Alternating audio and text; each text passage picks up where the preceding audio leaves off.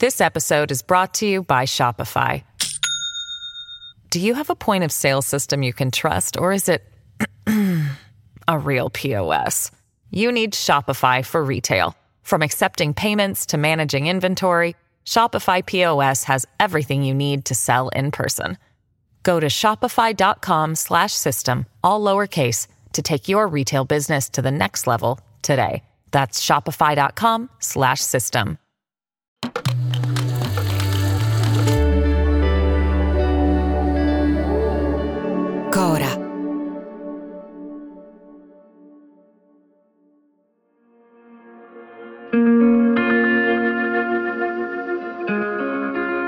Nadesh da 17 anni, gli occhiali, due piercing discreti.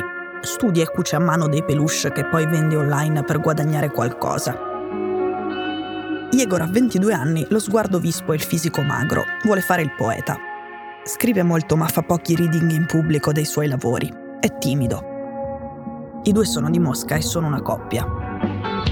Ты куришь и смотришь вдаль.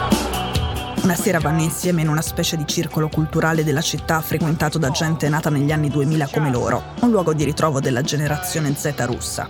Poi si spostano in piazza per partecipare a dei reading.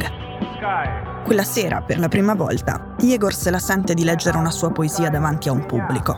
Sale sul palco, declama, alla fine dice che la poesia è dedicata a Nadeshda. Un attimo dopo, la polizia fa irruzione e se lo porta via.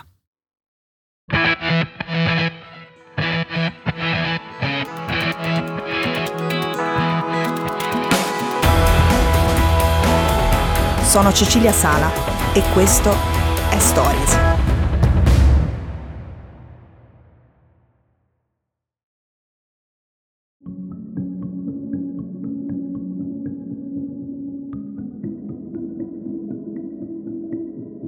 Igor ha compiuto 23 anni in carcere, nella prigione di Butirka dove è rinchiuso da 15 mesi.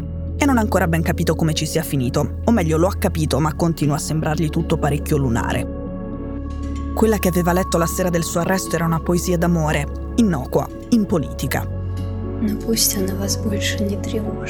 E questo glielo riconosce pure la polizia. La polizia però dice che lui ha applaudito un altro poeta amatoriale che invece su quello stesso palco, mezz'ora prima, aveva letto una poesia dai toni pacifisti. Una poesia che sembrava contro la guerra. Igor neanche si ricorda di aver applaudito e neanche gli è sembrato che quella fosse la poesia di un dissidente. Insomma, gli pare tutto molto esagerato. Forse sono le orecchie che ascoltano essere paranoiche più di quanto le bocche che parlano siano coraggiose. Ma il risultato dell'applauso presunto, per lui, è la detenzione in cella con l'accusa di appelli pubblici a compiere attività contro la sicurezza dello Stato.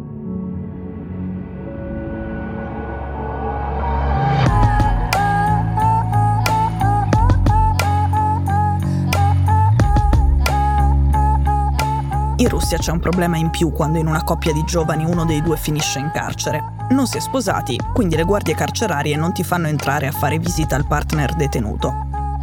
Dal punto di vista legale, Nadeshda non è nessuno per Igor e lei si trova nella situazione paradossale per cui la sera in cui lui è salito su un palco per dedicarle una poesia è anche l'ultima in cui l'abbia visto.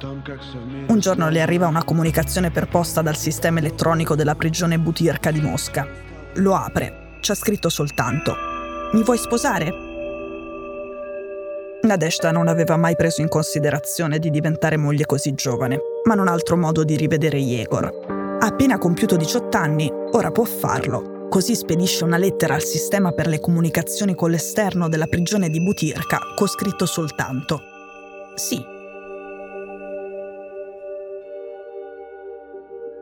In quel momento il processo è ancora in corso e Nadeshda spera in una specie di miracolo perché in Russia il 90% dei processi finiscono con una condanna. Igor non farà eccezione. La pena decisa per lui è di 5 anni e mezzo di galera. In aula viene mostrato il video dell'altro ragazzo che ha declamato la poesia incriminata. Si chiama Kamardin e la sua era davvero una poesia contro la guerra, bellissima e volgare, dal titolo Ammazzami miliziano. Anche la fidanzata di Camardin è stata interrogata e poi ha raccontato che i poliziotti che le facevano le domande per spaventarla e inorridirla hanno preso lo smartphone e le hanno mostrato il video in cui sodomizzano il suo ragazzo poeta. Nadeshda ha deciso di sposare Yegor anche se per i prossimi cinque anni e mezzo la vita insieme sarà poca. La cerimonia in cella è stata strana e molto rapida, senza testimoni, ancelle o invitati. E senza le fedi, perché è assolutamente vietato introdurre anelli in una struttura penitenziaria. Quando è uscita da lì, da diciottenne appena sposata, ha detto che la cosa più spaventosa non l'aveva trovata nella prigione, ma dentro la sua testa. Non ricordavo che fosse così alto e non riconoscevo più il suo odore.